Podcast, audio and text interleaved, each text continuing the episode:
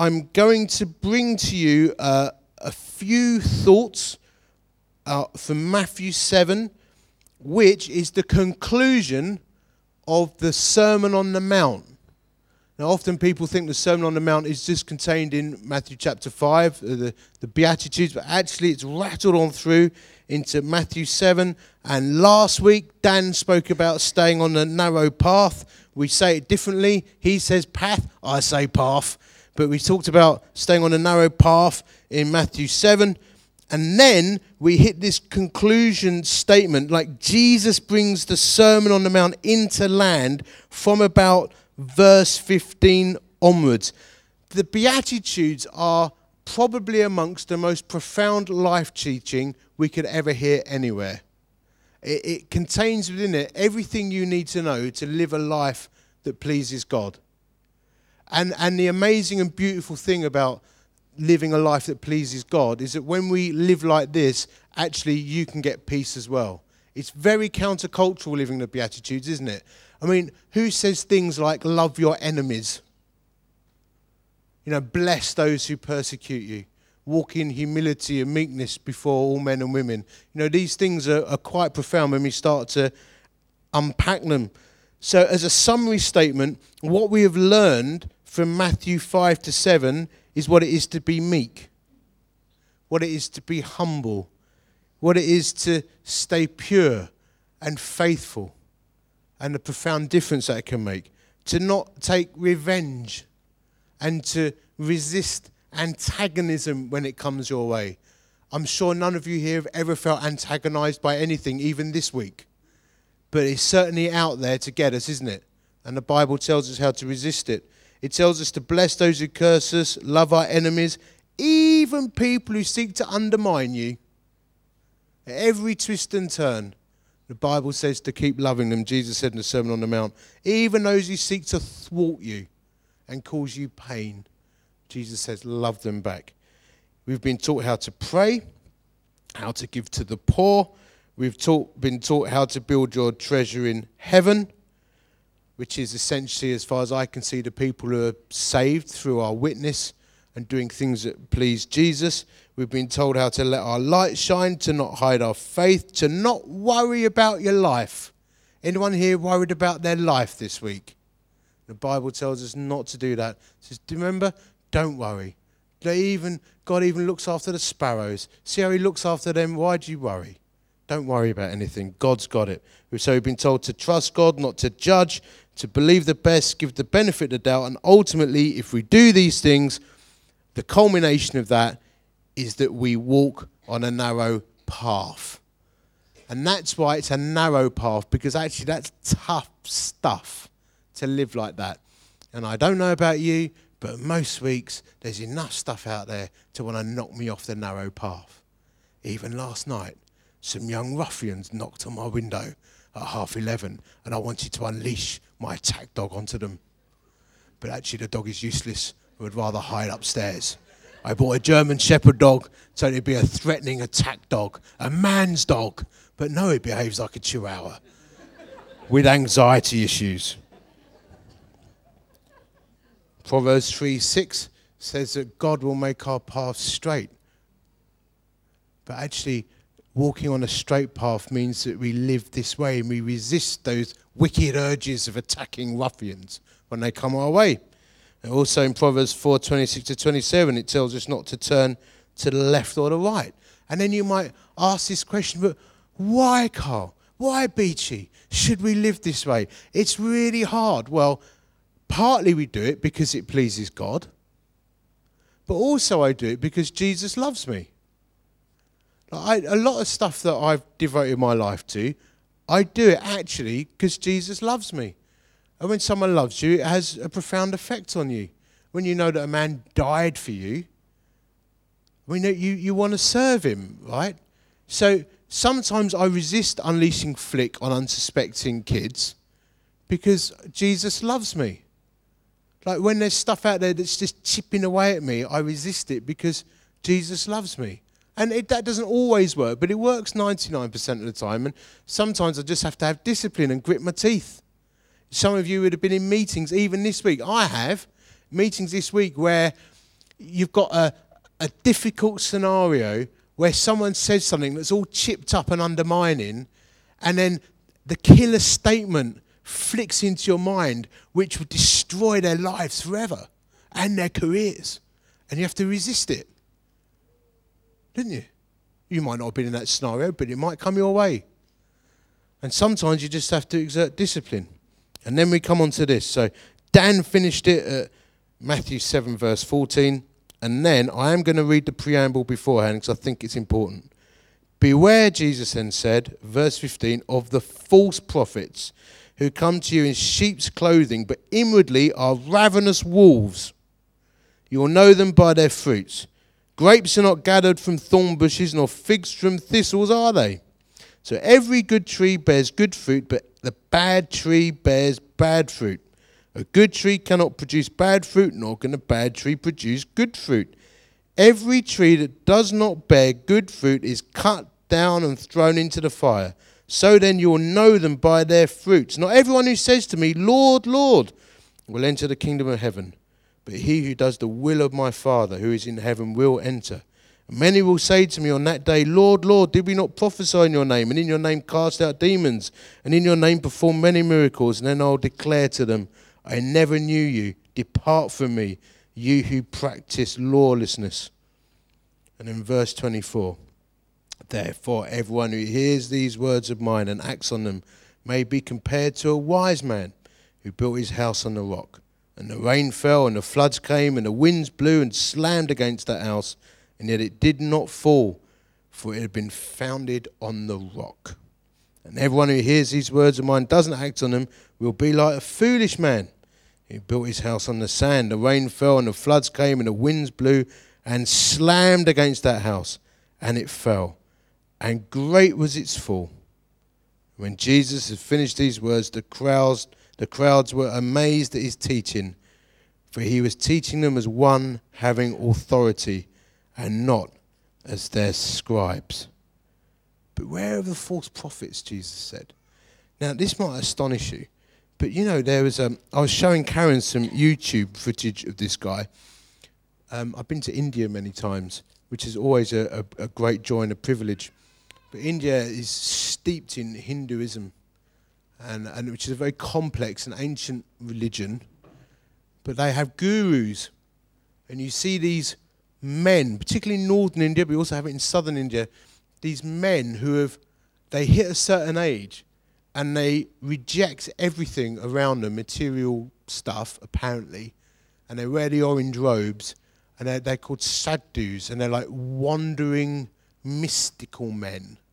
And they wander around and they're held in great esteem. In fact, they travel the world and they have alarming numbers of followers. They often do miracles perform signs and wonders, and they draw great, great crowds like you wouldn't believe. And one of the biggest gurus, sadhus, was a man called Sai Baba, who died a few years back in his 80s.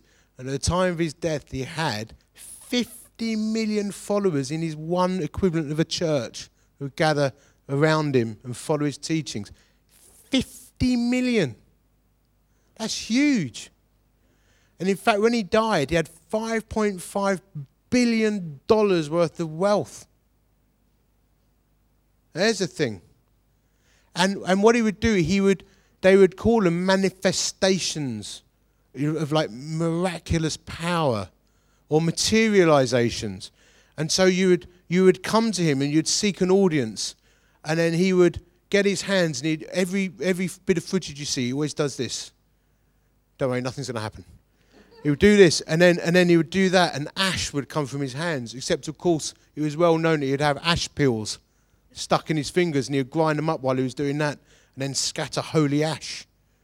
Or he would manifest gold chains out of his mouth. The people would come and see him, and he'd sort of gag and then produce a gold chain. Often he would gag into a big towel which contained, they think, a gold chain and they, they had a diamond and gold chain analyzed, which was actually made out of plastic and stainless steel that had gold paint on it. Amazing how, how God would produce a plastic diamond. I've often thought that about a number of miracles, actually. But anyway, And he would do these things, and people would be in awe and amazement, including Westerners. Because we desire, like, God and, and the miraculous, and we're desperate for something. 50 million people, and people actually genuinely adored him. Although now it's come out since his death of decades of serious sexual abuse and financial impropriety. And, and uh, the US government, in the last years of his life, issued a travel warning that, particularly children, boys, shouldn't go and visit the temple because of the strong likelihood of very serious sexual abuse. And Jesus said, Beware of this. Beware of the false prophets. People who come in the last days, basically saying, you know, look to follow me. Look for the fruit. And the fruit is actually countercultural. It's countercultural living. It's, it's, it's living in a way that flies in the face of the way the world would want to live. I'm, I'm looking to having a cheeky bit of building work done on my house soon. And, and I got Builder Mick round with a, with a planning guy to look at my house. Because I had a plan. Oh, I had a plan. I had a plan that would work that would transform my dodgy conservatory into one that wouldn't lose all the heat in my house. But Mick took a look at it with his, with his design mate and said, if you try and do it the way you're thinking, that's going to cost an absolute fortune because you're going to need massive foundations, like down to the Earth's core foundations, because it's Chesterfield and your house is built on rubbish. So, you know, if you're going to do this, it's going to like it's, it's a, instead just knock your house down effectively as a conclusion. You know, you don't want to do that. Bodgit and Scarper might have said to me, yeah, it's fine. You know, just, yeah, yeah, we can do that. We do dig a little trench and pour a little bit of concrete in, you know, and it'll be absolutely fine. Until, of course, you watch your house suddenly start to move down the end of your garden. Now, if you're going to do something properly, you've got to dig the proper foundations. And so Jesus is saying the Sermon on the Mount is the proper foundation. So I thought, well, what's easy foundations? This is very simple stuff, but what's easy foundations for our life? And I, my immediate sort of hit list um, of following a lifestyle that's contrary to the gospel, I, I wrote down this um, do what you want. Just live life to please yourself would be easy foundations, which is the spirit of the age. You know, do things that make you feel temporarily happy and that please you. Try and get away with shortcuts. And, and you know, any of you, I mean, I don't do DIY for, for similar reasons to why I don't ice skate. But, but I'd be tempted to take shortcuts, and it doesn't work. Build your own treasure, financially and reputationally. Just worry about you looking good and populating your bank account. Look to your own interests and not those of others. Very powerful temptation, that is. I, I, I'm on Twitter, and the picture above my name on Twitter says, There is no limit to what a man can achieve if, he, if he's not worried about who gets the credit. Which the more you dig into that, the more you realise how profound that is. Apparently, it was said by Ronald Reagan. But there's no limit to what a man can achieve if he's not worried about who gets the credit. I suspect he nicked it off an ancient philosopher. But I think that's quite a good statement, actually. Don't worry about your own interests. Give in to hate and anger. Let loose the attack dogs on the ruffians. Think about how things affect you and not others. That's an amazing one. I see this at work and I see it in church and I see it in society. People don't have a view of all the people around them. They're blazing a trail to the thing that most suits them. And they, they leave just huge amounts of destruction around them. We particularly see it publicly in the political sphere, where all the shenanigans, where, where people express loyalty and then suddenly the knife goes in. You've seen that in recent months. You're like, I, I don't know about you, but when I see that, I'm like, ugh, that's really horrible. That's really mucky. But that's easy foundations. Don't believe the best. Think the worst of people as your instinctive reaction. I know none of you good people here would ever live like that. But believe the best and give the benefit of the doubt repeatedly. And I've often said to Karen, I've I made a decision years ago that I'm prepared to keep getting hurt. I made that decision years ago because very often I get let down. And you'll all have the same because people are people. I'm 100% convinced that there's not one person in this room right now who's not been let down by someone. And that's painful. Particularly when you give your heart to people like you do in a church. That's really tough. And the human response is that the drawbridge goes up. And we have the outward appearance of joy, but inwardly the drawbridge is up, and you're never going to trust anyone again.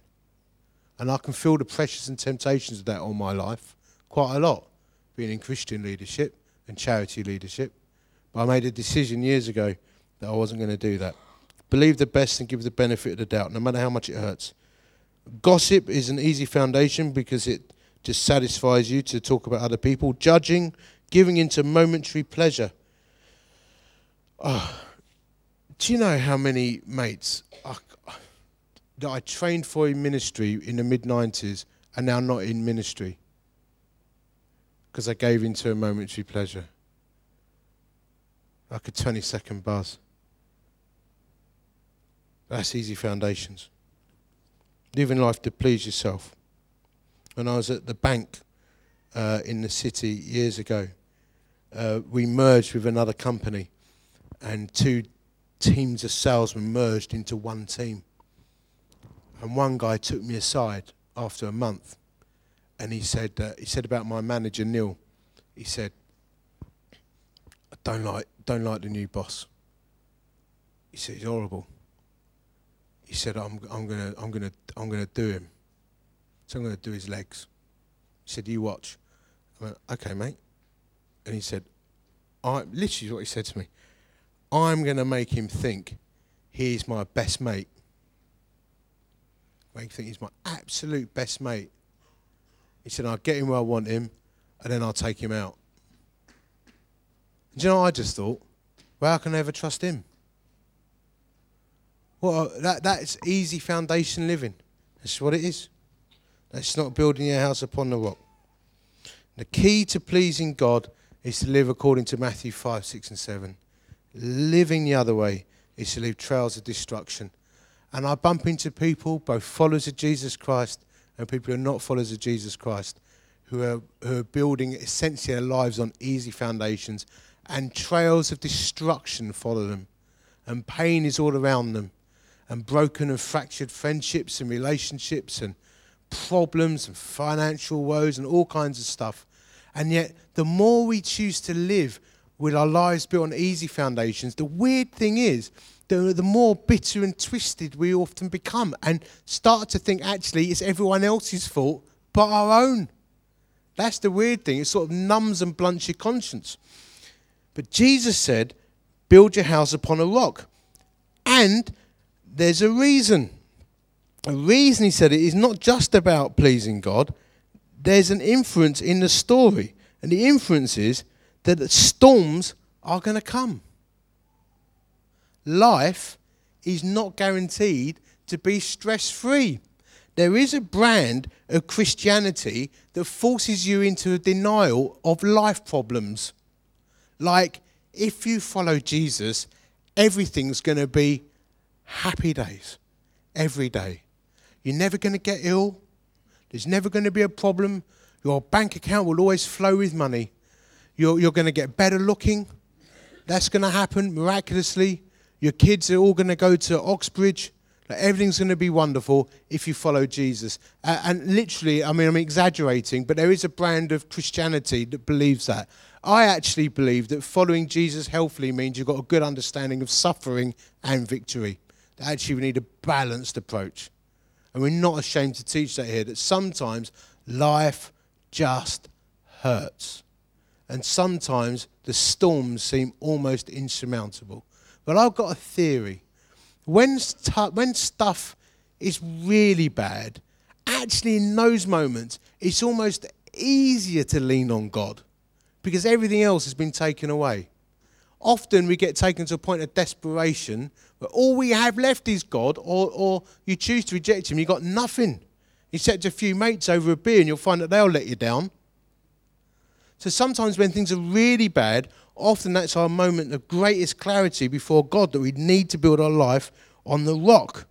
But I think actually it's in the small stuff where we're really tested. The small storms, the little squalls, the, the things that chip away at us. I made a list of them as well. Here's the things I think force us a degree of course off the narrow path or, or you know, can, can really make our faith suffer, which is why we so need to build our lives on the rock. Things like a false accusation. I hate that particularly on Facebook or Twitter. False accusations and being misrepresented. One of you in your marriage is having a bad week, but they think it's you. Has that ever happened? It's always the other person who's being weird. Crashing the car not seriously, but just like driving into a wall or something, you know, when you're parking. Anyone else ever done that? Those curbs in Morrison's? Really winds me up. I've d- done that twice. And it's always really bad. Uh, every, the last time I did that, I drove into the curb in the car park in Morrison's, and, and there's this old fella standing there with his cap on. I got out the car and he went, mmm, Bit proud, isn't it, that curb? Yes. Thank you. The washing machine blows up. That's why is that disproportionately annoying when a washing machine stops working, particularly when it's full of water?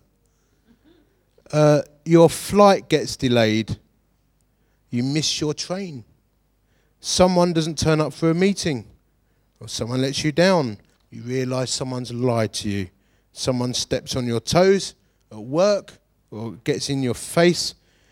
Or someone's personality just majorly clashes with yours. I'm not looking at anyone. I don't think I have that here. I could go on, I think. You get the drift. Sometimes we have a culmination of small storms that culminate into a big storm when they all come together. And if your life's not built on the rock, I tell you what happens. At best, you lose perspective and you go down. At worst, you spiral out and start attacking people around you. You just leave trails of destruction around you. But if you know Jesus and if you're full of the Holy Spirit, somehow it just helps us to keep perspective because I do believe that we can access peace whenever we want when we know Christ. I think building our lives on the rock is good for us as well as it pleasing God. It means we can access peace. Because we realize that people are people and they're loved by God and they're all his beautiful creations, even though the kids who knock on my window at half 11. God loves them, doesn't he? I must admit, I, you know, part of me thought was a bit cheeky. I can, I can imagine him going, hey, knock on the window. It's quite funny, really. Bit annoying, but.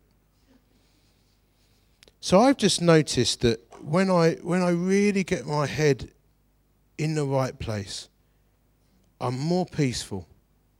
When I, when I, when I truly start my day with prayer, I'm driving to work, I get to my office and I so I get on my knees from my little sofa in my office and I ask God to be with me. Somehow my day's better.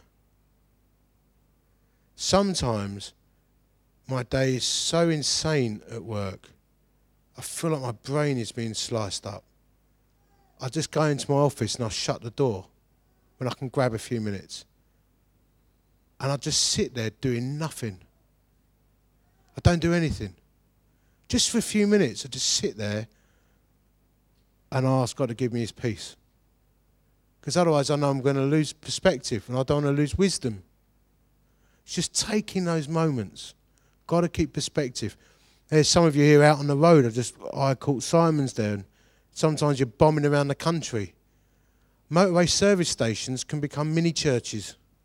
Just stop in that car park, get yourself a Costa's. Just going to get my head back together again. It's a really important thing, actually, sometimes to practice the art of Christian contemplation. And just to close your eyes for a few minutes and be with the Lord. And to remember our lives are built on the rock of Jesus. For me, beatitude living, I'll draw it to a close here. I've noticed that people who build their lives on the rock of Christ, they're the happiest people, actually. Often, they're the most generous people. I've noticed the two things go together. The happiest people are the most generous people. The meanest people, or the most tight people, often the most miserable, actually. Here's a, here's a tip. Write a check out this week for something. Give something. Give time or money or space to something.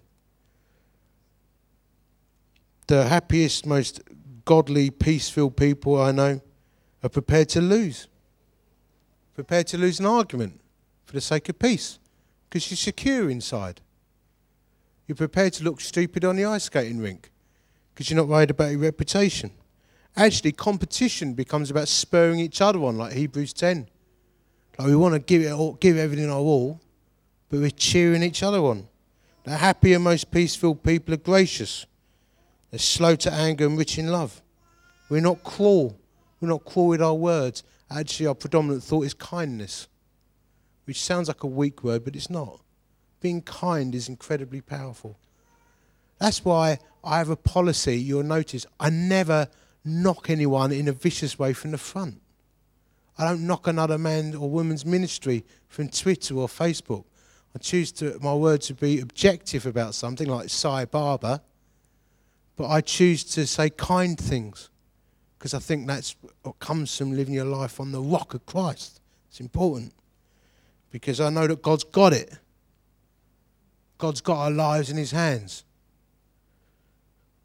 And I think if you've got Christ as your foundation, you know that the last page has got a happy ending. And it's all going to be all right. So we can be secure and not worry about people being chipped up around you. It's okay. I think you can journey through life with peace. Because one thing is absolutely certain no storm can wash away the rock of Jesus Christ at all. If your life is built on Him, no matter what you face, it'll be okay in the end. And as I keep saying repeatedly, because I think it's so important, one day we will die and we will be in heaven together, or on a new earth to be theologically correct and we will be home together. And it'll be as if we've woken up from a dream.